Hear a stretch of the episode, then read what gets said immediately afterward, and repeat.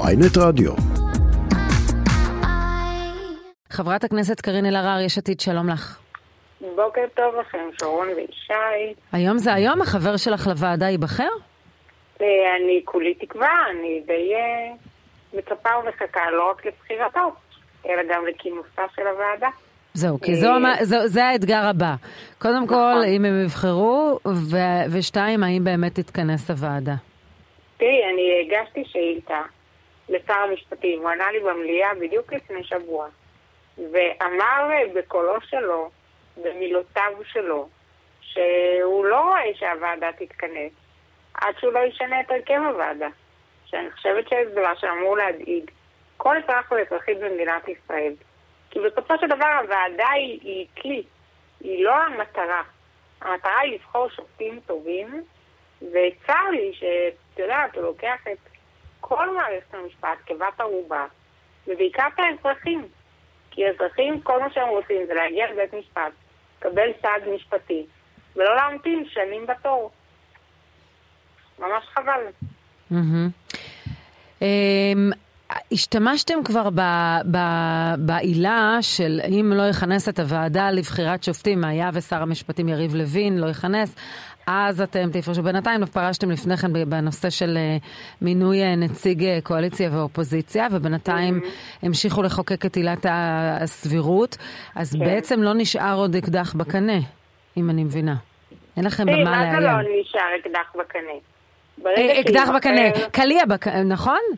קליה באקדח. גם קליה באקדח. אני התאיתי אותך. זה הבוקר, הבוקר. בדיוק, אנחנו אחרי הקפה ועדיין לא עוזר. לא מספיק קפה. בדיוק. אני אגיד לך מה העניין. אנחנו נפעל בכל כלי כדי לחייב את השר לכנס את הוועדה ולבחור שופטים. הוא לא יכול, הוא השר, הוא אחראי למערכת. הוא לא יכול בגלל משחקי אגו, כי לא מחוקקים את החוק שהוא רוצה, להעניש את כולם. ואם צריך, נשנה גם לבית המשפט.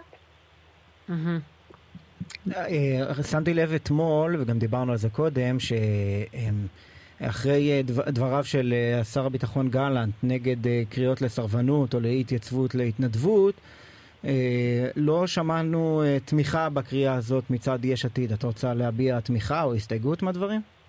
אני מבינה שזה היה חסר לך. אני אגיד לך מה. אני לא אומרת לאנשים מה לעשות. ואני אגיד יותר מזה. קודם כל, הם מתנדבים, הם לא סרבנים. נחזור על זה.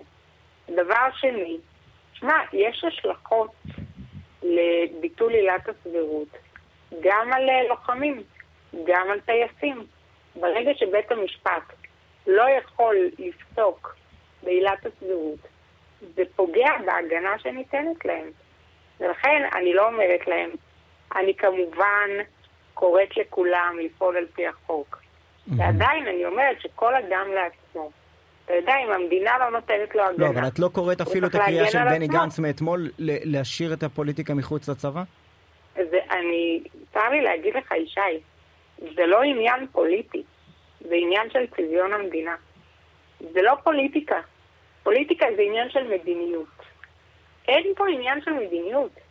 יש פה עניין של פגיעה בבסיס, בדמוקרטיה, ביכולת שלנו להישאר מדינה דמוקרטית, ביכולת שלנו לתת הגנה לאותם לוחמים.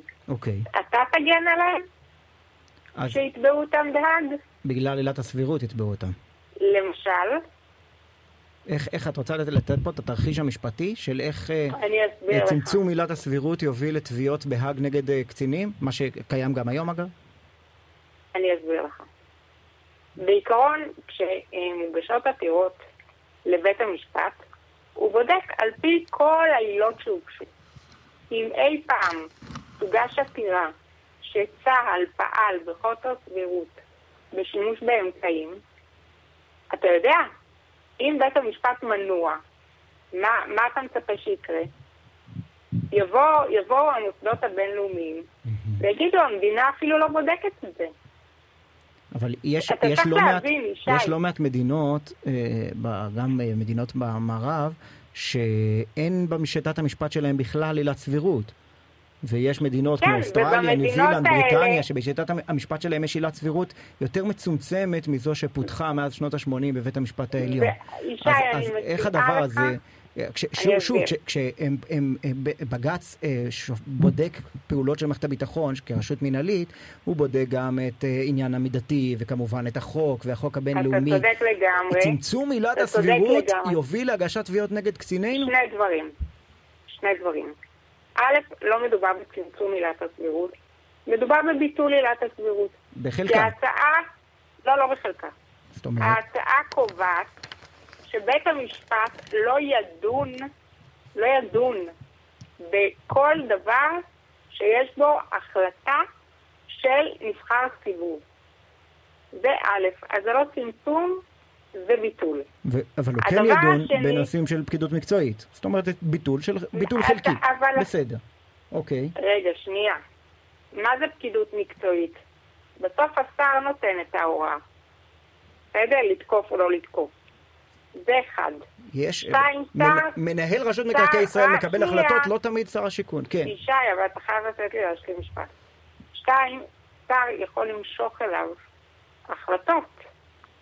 יש סעיף כזה בחוק יסוד הממשלה. בסדר.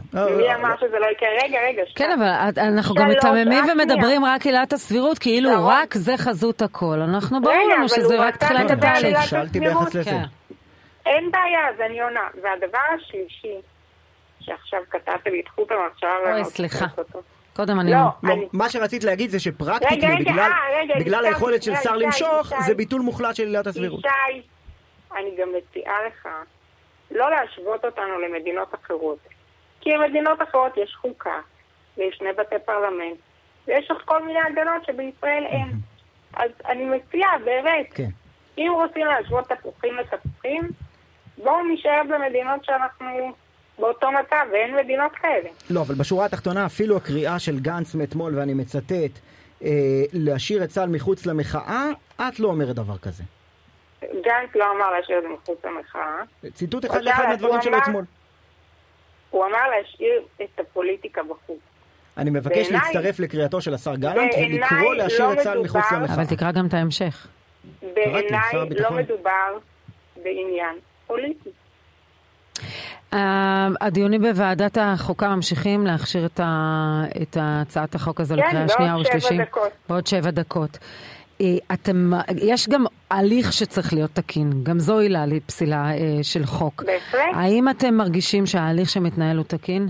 כלומר, יש לכם עילה להשתמש בה מול בית המשפט העליון? לא שאני יודעת איך בית משפט עליון מורתע יפסול חוק כאן, אבל זה אירוע אחר.